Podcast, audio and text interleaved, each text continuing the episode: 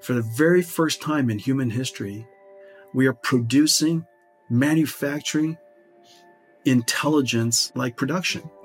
Raw material comes in, a lot of, of course, a lot of genius goes into that box, and what comes out is is intelligence that's refined. You're listening to Gradient Descent, a show about machine learning in the real world, and I'm your host, Lucas Biewald.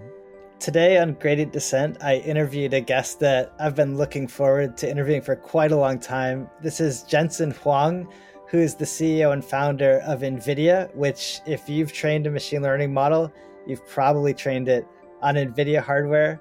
We get into machine learning and we talk about his views on what the future holds. This is a super fun interview, and I really hope you enjoy it. All right. Well, thanks so much for doing this. Um, we collected questions from our community had a ton. So there's more questions that I'm sure we can get through. So I'm going to get in my questions first. And okay. I, I wanted to start with like the number one question I wanted to ask you, which I've always wondered about, which is I think almost everyone training machine learning models these days uses um, NVIDIA.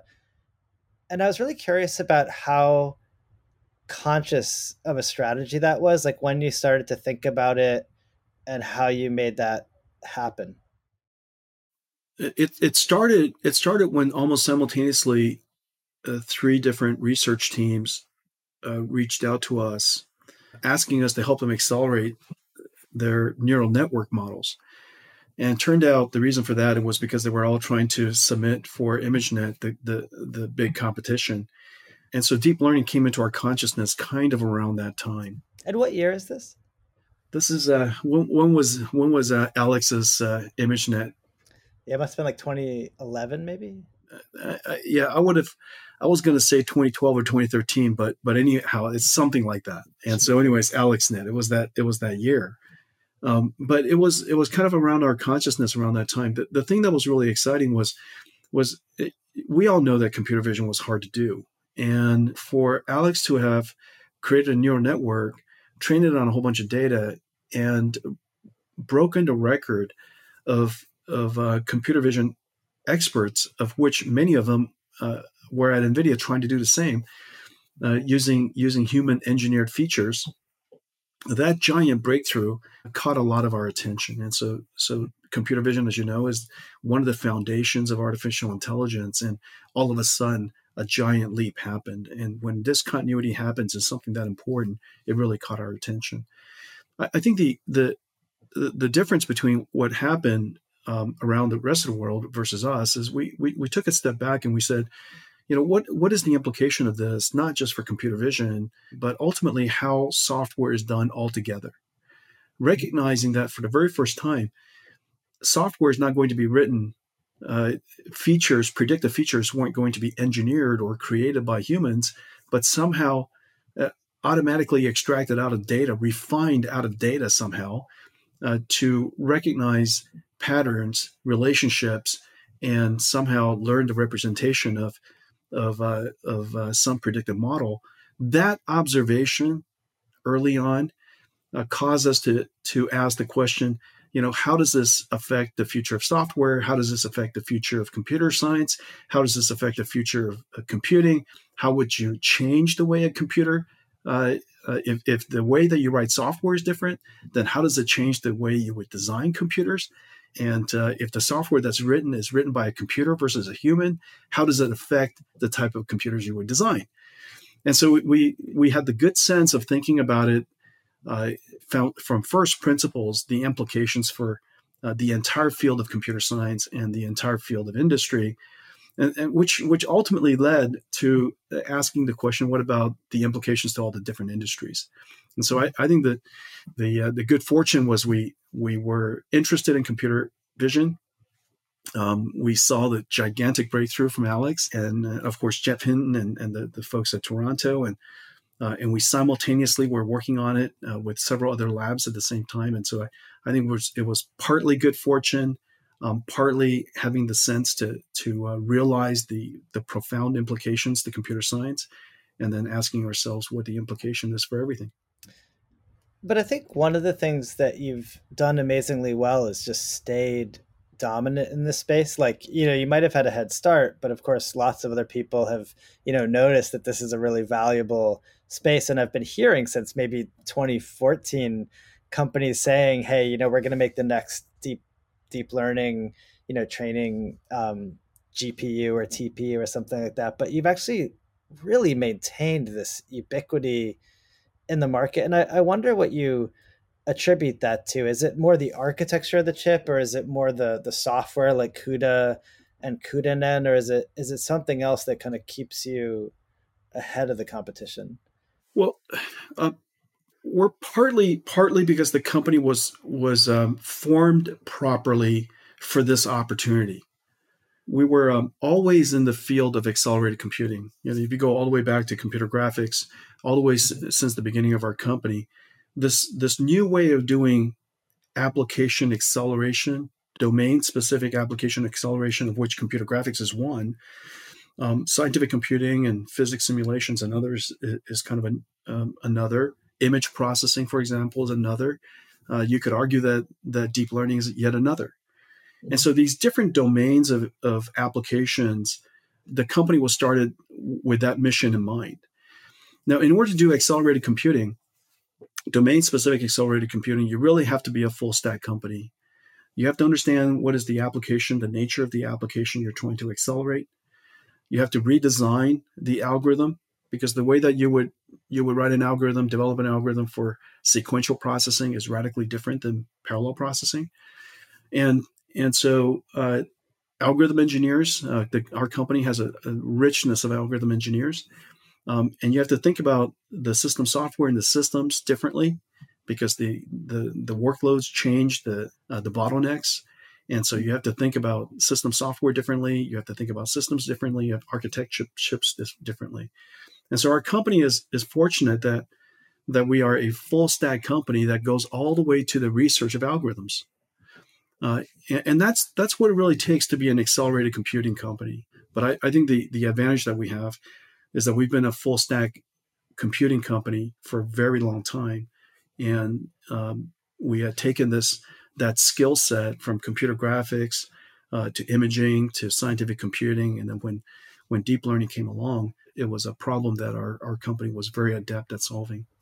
That's a good segue into a question a lot of people had that I I have also, which is is there a lot of tension between the needs of gamers and and maybe crypto miners and and scientists and people in deep learning? And you know how do you trade those off into a single um, chip? Like how do you prioritize the different needs? Or maybe there's no tension because everyone has to do the same type of workload i'm, I'm curious how you think about that yeah there's absolutely a tension and and um, I, uh, for example scientific computing because it has a large body of uh, historical code, and they could be in FP64. Uh, whereas uh, for consumer applications, FP32 is just fine. Whereas for uh, deep learning, it's uh, quite a large, large amount of different types of formats that, that could be used. Um, the nature of the processing could be a little different. Sometimes it's very dense computation. Sometimes it's a little bit more sparse computation ray tracing, for example, is very sparse. Um, and rasterization, on the other hand, is, is rather dense. Image processing is ra- rather dense. Um, and you have different uh, computation natures, you have different precision that you have to support. Each one of the industries have a very large number of uh, applications that are in use uh, that you want to support and be able to accelerate. And so each one of these industries are a little different. We uh, we try to build, uh, we build a a GPU that is universal in the sense that all of these applications can run on any of our GPUs.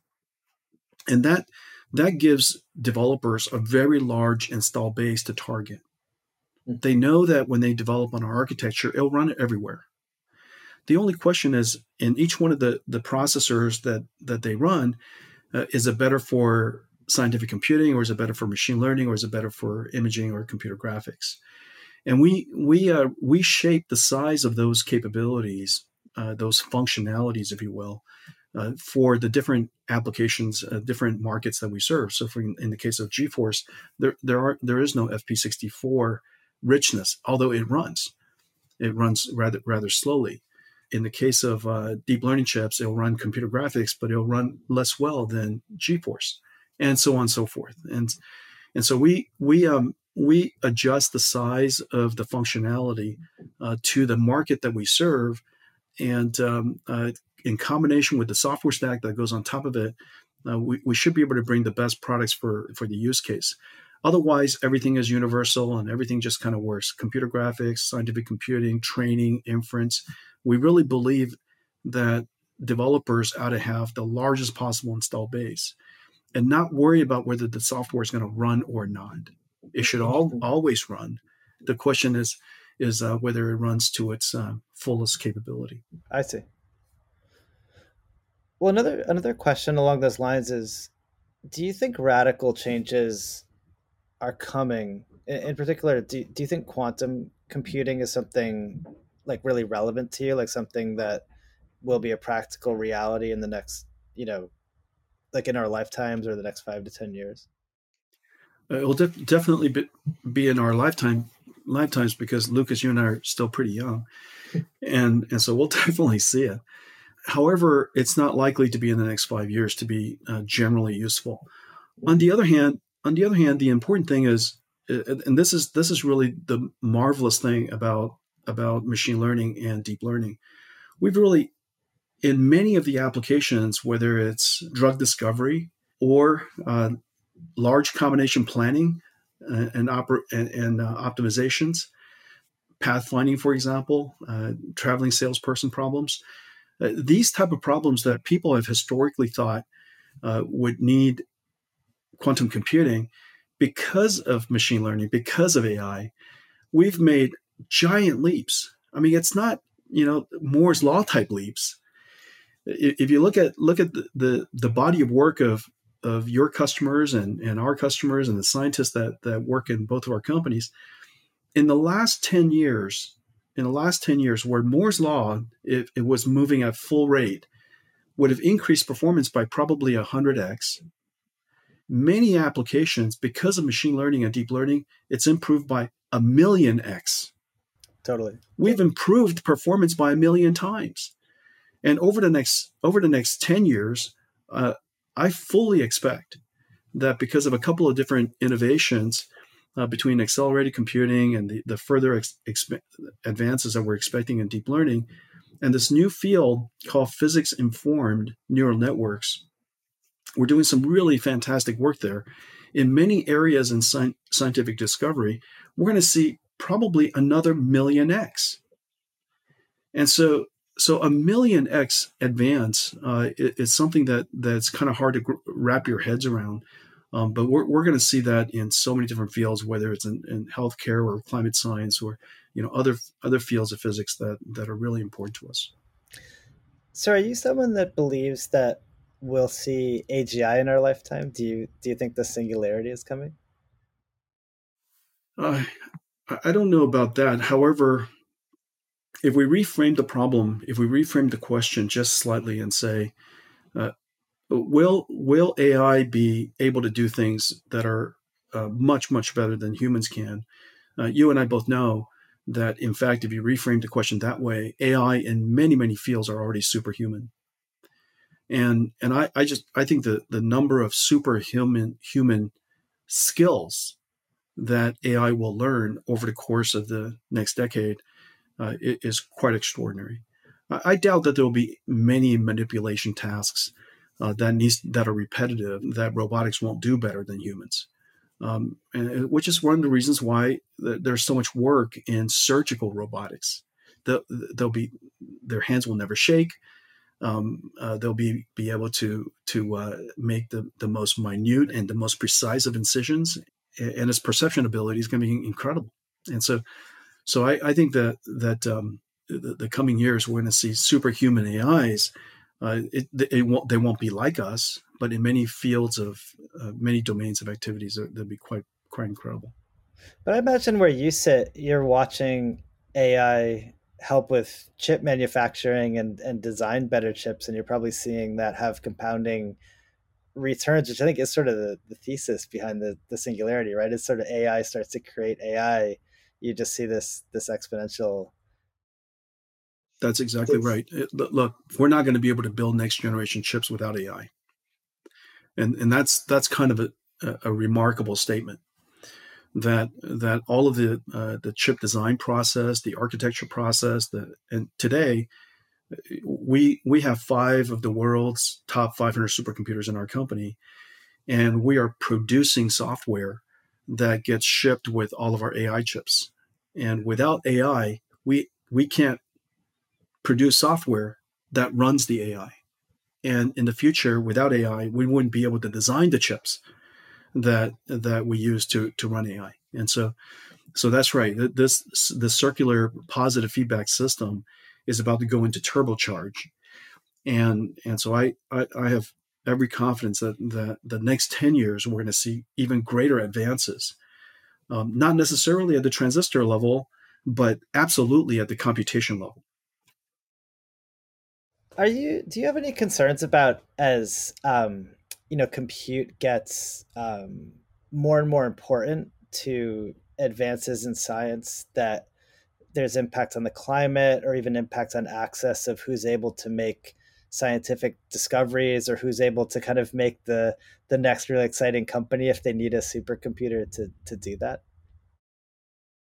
First of all you know one of our greatest contributions to to uh, to the industry is we democratized scientific computing because of nvidia gpus the, the, the breakthroughs for AlexNet wasn't a supercomputer in the cloud; it was a GeForce card. Totally. Simultaneously, uh, researchers around the world were buying GeForce GPUs, and because architecturally they're all the same as the the supercomputers we're building, uh, they were able to use that to to uh, discover the next uh, the breakthrough that we all we're all enjoying today. The same thing is happening in in so many different fields, and so so I'm I'm really proud of the fact that we've We've democratized high performance computing. We put in the hands of any researcher. They don't have to go get gigantic funds to be able to, to do their research. One of, one of the researchers, scientists that was in quantum chemistry, said to me one day that uh, he had learned from his son, who was working uh, at, at one of the computer companies here in Silicon Valley, that he should go and buy our gaming cards uh, and download the CUDA SDK and port the quantum chemistry software that he was running on an IBM supercomputer onto our gaming GPU. And he was so amazed how fast it was, he had to wait for the rest of the week uh, for the supercomputer to finish so that he could compare the software to compare the results that it was the same. And, and then he, he, he went and bought as many GPUs as he could from from uh, from the retail stores and bought and made himself a bespoke, you know, a homemade supercomputer. That's awesome. And he and he said to me, he said to me, you know, Jensen, because of your work, I'm able to do my life's work in my lifetime. And and in a lot of ways, we built him a time machine, and he he was able to see the future in a way that otherwise couldn't. And and so I I think I think the first contribution is we we democratized uh, scientific computing. The second thing that we did because of artificial intelligence and this uh, idea of pre-trained models and transfer learning, we have we now have the ability to essentially have large companies pre-train intelligence. It's almost like creating a whole bunch of new college grads, super well educated college grads that are now going off into the world that people can then adapt to their particular skills. So in a lot of ways, Lucas, the work that you do, the work that I that I do, we, what we've done is we've actually lowered the bar. We've democratized intelligence. We've democratized computer science, so that almost anybody can download a pre-trained model and perform superhuman capabilities for their application domain by retraining it, by adapting it, by you know, by applying a transfer learning uh, capability to it. And so I, I think I think it's um, artificial intelligence has has the most powerful is the most powerful force that has come along and one of its benefits is going to be to democratize computer science. Now one of the things that that that you mentioned earlier about uh, energy I, I think that the, one of the greatest projects we're, we're, working on is is this thing called Earth Two, which is a digital which we're, we're going to try to build a digital twin to mimic the climate of the Earth. It's a it's a um, multi physics problem, you know thermodynamics and and fluid dynamics and chemistry problem and a biology problem and a human driver problem and economics problem and all of it contributes in this geometry aware uh, because you know terrain matters and uh, multi-physics mesophysics mesoscale problem and uh, uh, we finally might have the necessary algorithms to be able to take a swing at this and build a, a full scale digital twin of the earth. Um, and hopefully uh, inspire us uh, by giving us a, a model to uh, test our our mitigation strategies and our and our adaptation strategies and and uh, simulate whether the technologies we're going to use to absorb carbon or um, uh, reduce reduce carbon emission uh, will have the, the the necessary impact uh, a decade, two decades, you know, four decades from now. And so so if not for for uh, deep learning and the work that we're doing, that wouldn't even be possible. I wouldn't even imagine doing it. Cool. So one of the things I wanted to make sure I asked you um, on a on a personal level, I guess, is that you know I've really admired how you've run the same company for a really long time, and it doesn't look like an easy company to run. I mean, there's like a, a lot going on and a lot of physical things, and it, it clearly hasn't just been this sort of like you know kind of like rocket ship SaaS uh, startup, and yet you seem very technically current. Like it really does seem like you stay on top of trends and keep a level of technical depth. And, and I was wondering how you do that, like how you stay educated about, um, you know, what's going on in scientific computing and, and machine learning and other topics. Well, I'm a, I'm a little I'm a little sleepy right now because I, I was up at three o'clock reading, and uh, um, there, there's just no other way. I think you just have to keep on learning you're just interested in the topic and you just I, I, don't know. i don't know that there's i wish there i wish lucas i wish there was wisdom to pass. I paused for a second. As it, was there a secret? Nope. I think i think part partly of course is really where's the where's the energy and the and the, the curiosity juice coming from?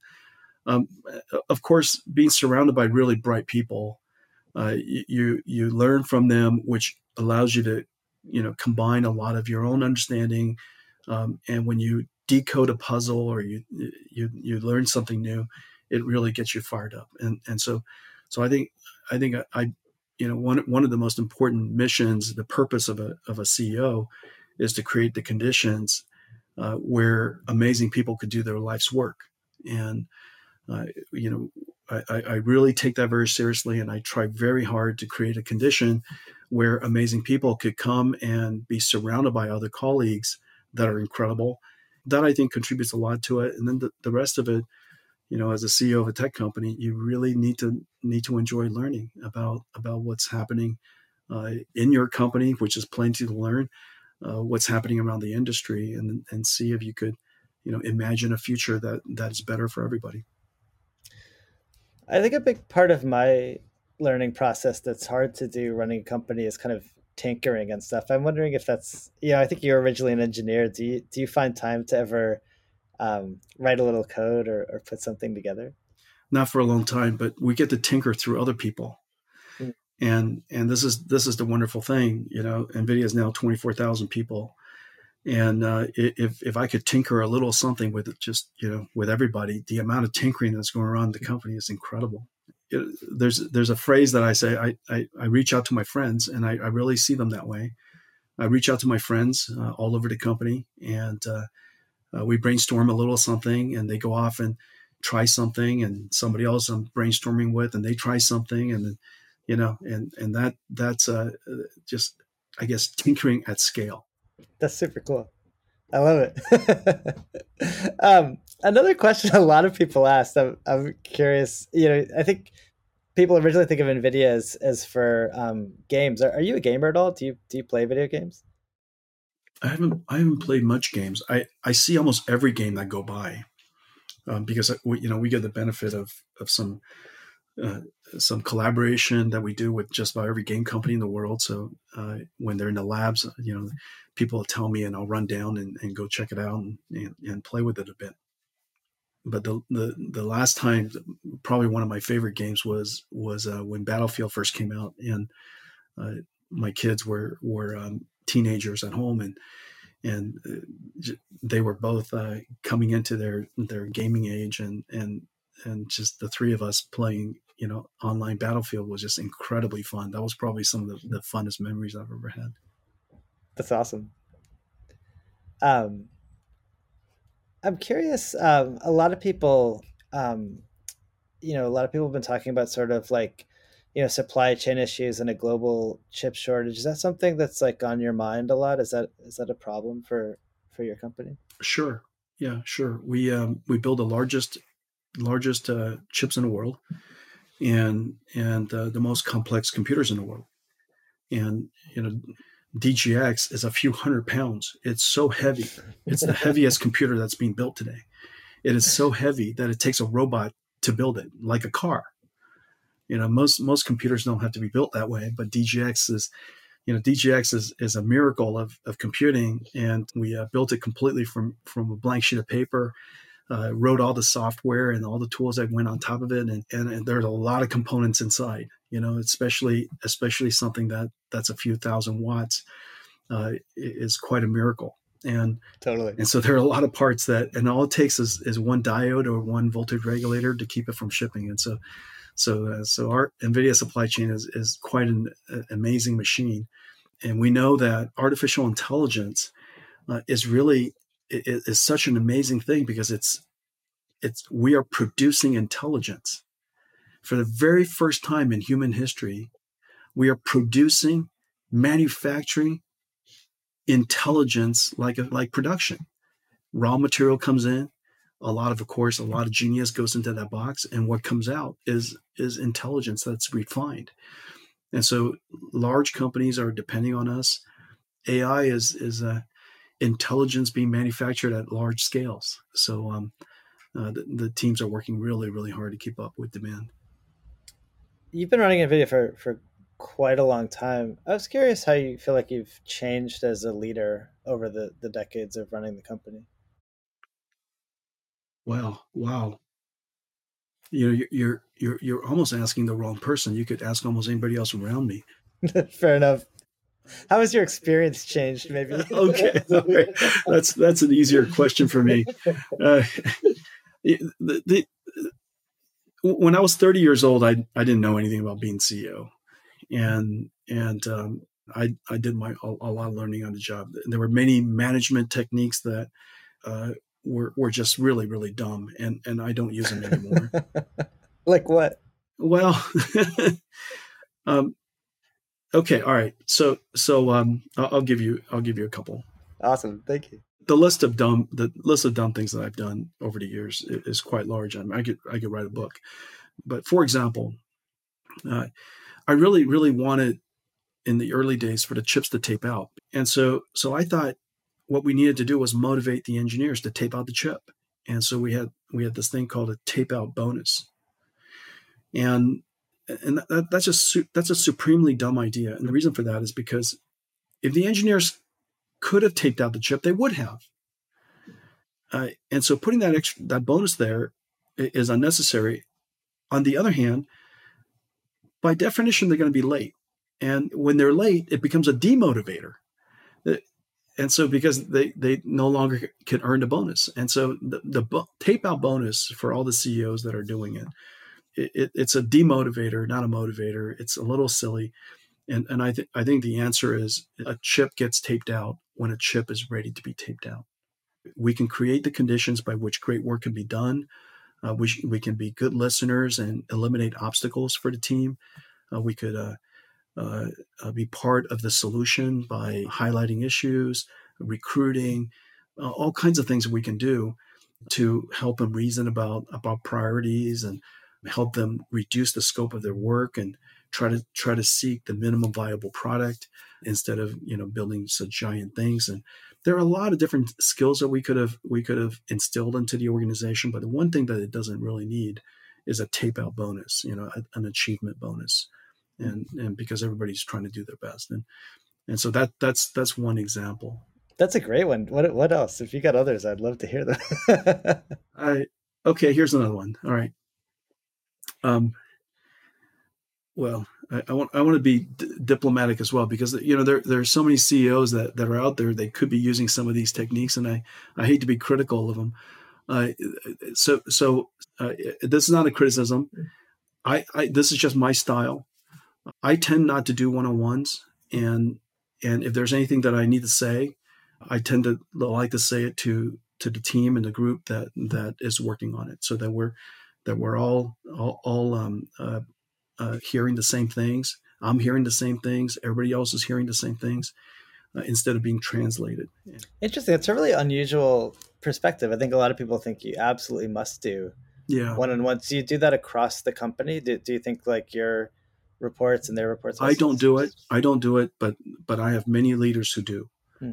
And I, I don't criticize them for doing it. I just don't do it. And the reason the reason it's it's probably more important for CEOs not to is because you don't you can't eliminate it completely, but you want to reduce the amount of Jensen told me or Jensen told me that mm-hmm. uh, as a as a way to uh, somehow uh, steer a, a, conversation that otherwise should have been done on merits, and otherwise, you know, instead of my will somehow being translated and repeated and interpreted through a chain. And so, if, if I had a particular objection towards something, I would say it to more than one person. And if I believe that in in working with the rest of the company, a particular strategy or direction ought to be taken, I, I would tell everybody at the same time.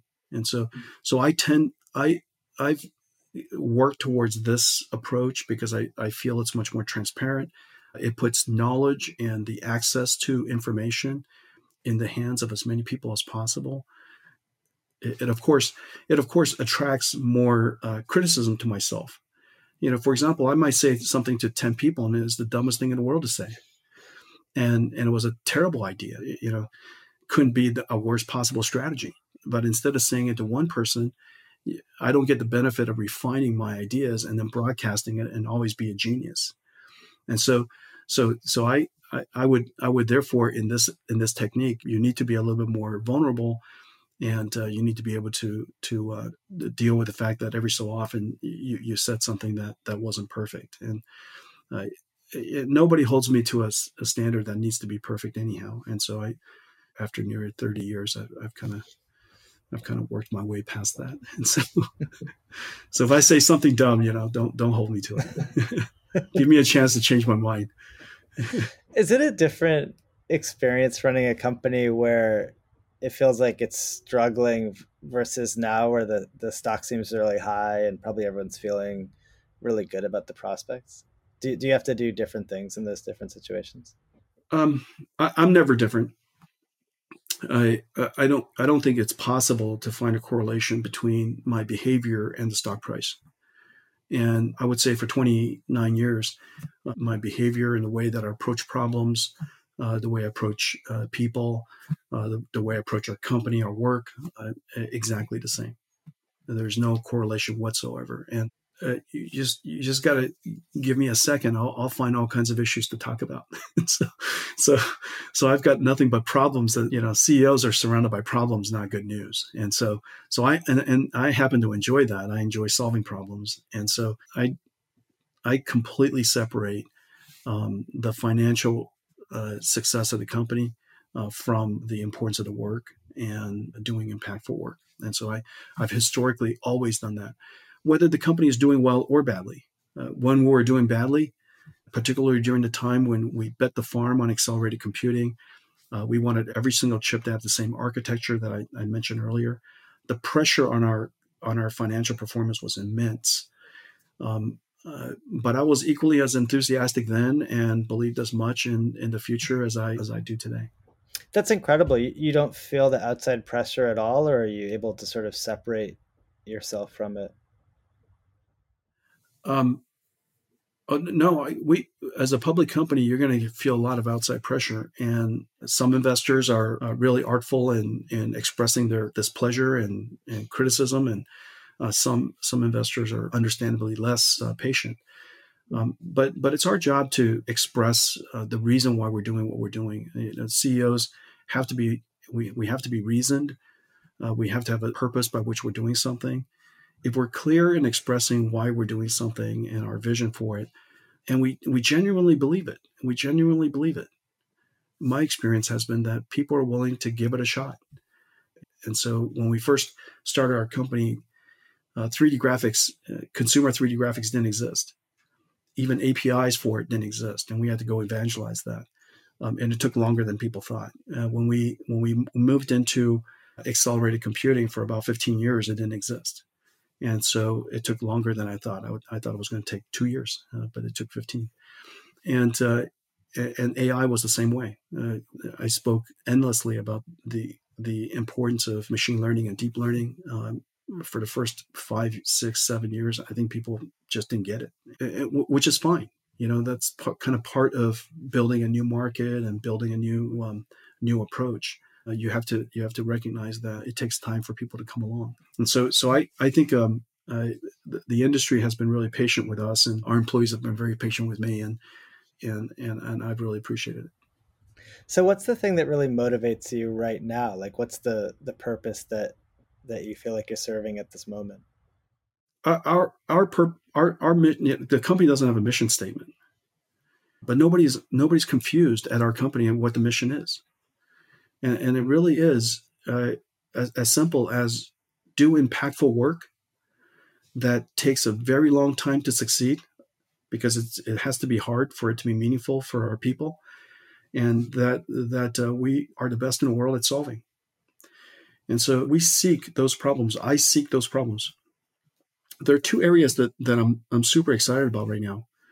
Uh, one one area is recognizing that we in several in several domains uh, have invented the intelligence, the intelligence capability, the technology of intelligence, whether it's whether it's in perception or speech AI or language understanding, um, we're we're now able to have some of these technologies that that can um, do these things.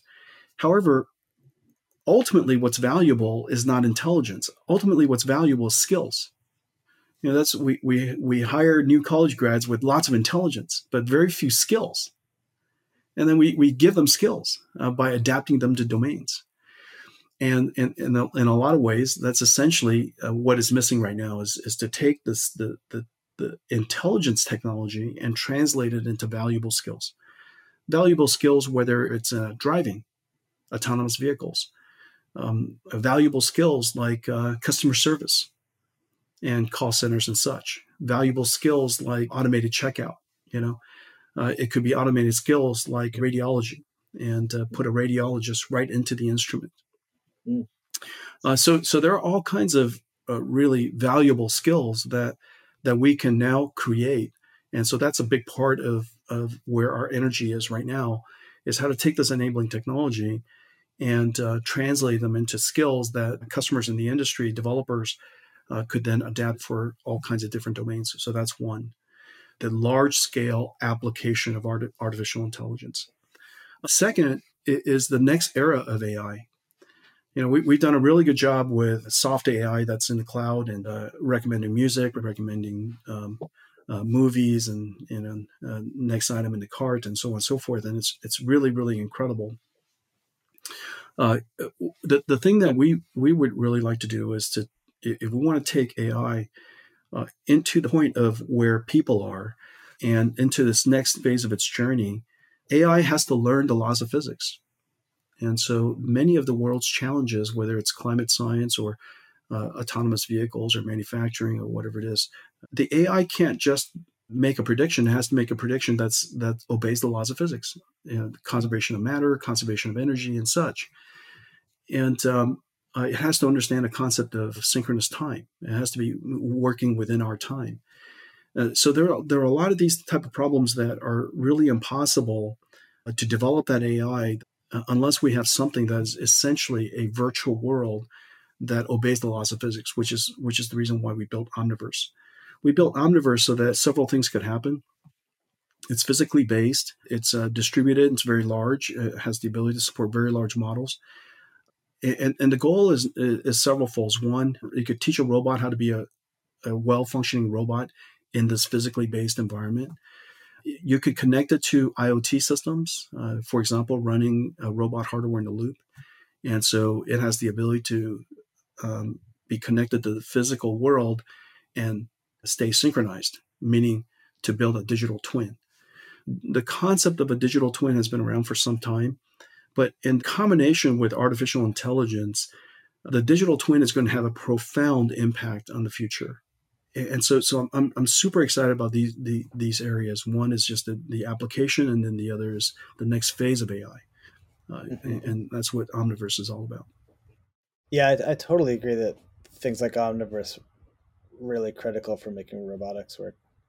It, it sounds like you're interested in getting yourself, I mean, your your company closer to the the applications of AI. Is is that right?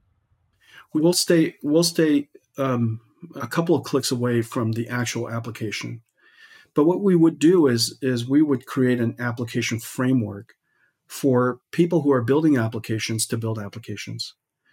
And uh, one of the application frameworks that, that uh, I'm really excited about created a, a, little demo they call Toy Jensen at the last keynote, and basically it's a it's a robot, but it's a virtual robot, otherwise known as an avatar.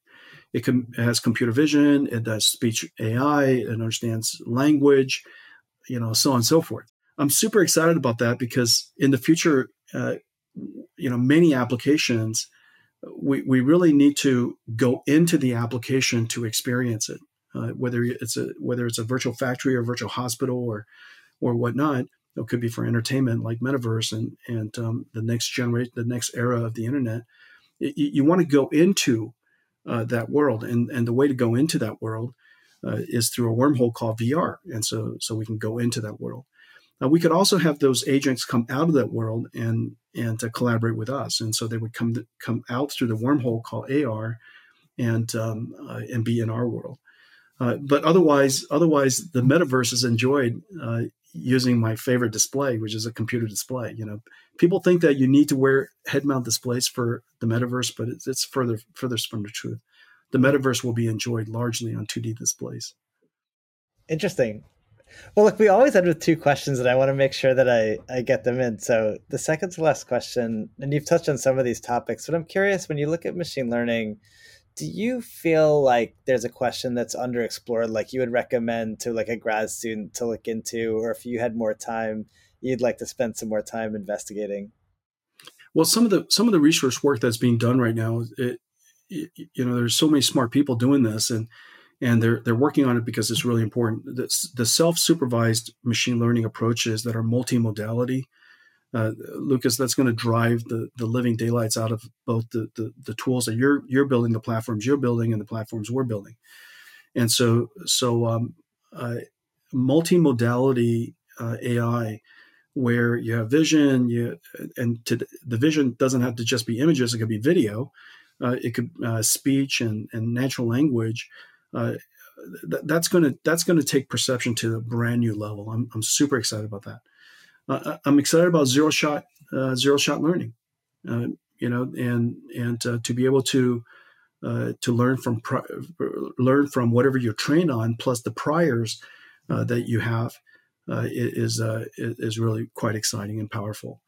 Um, I, I think that one of the areas that that um, uh, is being explored now is to to reproject, uh, to project, re- to project uh, the the framework of graphs into the framework of deep learning or graph neural networks. Mm-hmm. Um, graph neural networks, graphs, of course, uh, the the relationship of things, uh, basically is, is, a is a structure that can uh, describe almost everything meaningful in life, and so that's why it's so useful. Totally. But the processing of graphs uh, is cumbersome, and and uh, the breakthroughs with DGL and G- and GNN and um, uh, geometric and um, uh, all all of that to to project the graph into the the framework, the the, the constructs of a deep learning um, pipeline. Uh, puts it puts it into our world where deep learning has been so effective, mm. and so so I'm excited about that, and, and I hope that a lot more people does does that work, and then and then lastly, uh, I, I think I think the the um, uh, there will be more uh, more innovation and more uh, design and more creativity that's going to be done in the in the virtual world uh, than than all of the the creativity and design that has ever been done in the physical world. And so, what what people call the metaverse is going to be just brand new pioneers, pioneering ground for uh, manufacturing, for design, for artists, uh, for entertainment of all kinds, and uh, so I'm super excited about that. I mean, these, there's so many things to work on. Awesome, that was a great answer. Um, I guess our final question in the last few minutes we have, there's kind of this trope that machine learning, especially deep learning projects, almost never see the light of day. That they're way harder to manage than you know traditional engineering. I- am curious when you look across your customer base, what are the kind of most common issues that prevent machine learning from being you know from really solving the problems that that customers actually have? Yeah, this this is really great, and it's a great question. is also it's also um, uh, one of the things I love love most about about your company and the way you you think about this. Uh, the the um, you know there's a there's a fundamental difference between the technology of deep learning and and the and the harnessing of deep learning and machine learning to uh, write software. Uh, the the importance of of of the the methods and the process and the tools uh, that is so vital. Uh, what what what could be described as ML ops um, uh, is so vital. You, you, have to understand not just the neural network architecture um, uh, and be able to invent something that produces excellent results is, is of course uh, uh, groundbreaking work there already by itself. But a company, in order to take advantage of this, has to realize that in the final analysis, this is a intelligence factory. You have to think of it kind of like a factory. That's the reason why the word ops kind of makes sense. It's a factory. You have you have the raw material coming in, which is the data. Uh, it gets transformed in the middle through a lot of stages of very complicated transformation, as you know, and and which is which is one of the reasons why your your tools are so so popular. Um, uh, it, it's really complicated stuff, and be able to manage that workflow uh, in, in, a productive way to transform that raw material into ultimately uh, an output that is neural network uh, or otherwise intelligence at scale uh, is a quite a quite a quite a significant process. And because it's it's a fundamentally new way of thinking about computer science, we used to have a we used to have uh, you know just engineers do it, um, and, and I don't mean just in that way, but but we had engineers do it. But now we have engineers backed up by giant supercomputers that are operating these incredible operations software stack um, uh, that you build and and so so the the refining process the continuous refining process the ver- validation process the simulation process um, you know uh, that entire process had to be reinvented for machine learning reinvented for deep learning. And and um, uh, it, it, this is this is the reason why your work is so important and you guys are doing a great job and I and I, I really appreciate the work that you do and uh, and all the all the researchers that you support and um, and all the workflows that you're making possible. But but that, this is this is the this is what every company needs to understand that that that software development in the future is a bit of a refinery process. It's a refinement process. It's an ML ops process. It's you know manufacturing. Well, thanks so much. That uh, that's really kind of you, and uh, I'm, I'm I'm touched. I, I appreciate it. Keep up the great work. If you're enjoying this interview series, the most helpful thing that you can do for us is leave us a review. It helps other people find the show, and really, we do these shows so that people will watch them. And what I really want is more people to find it. So if you leave us a review, I really appreciate it.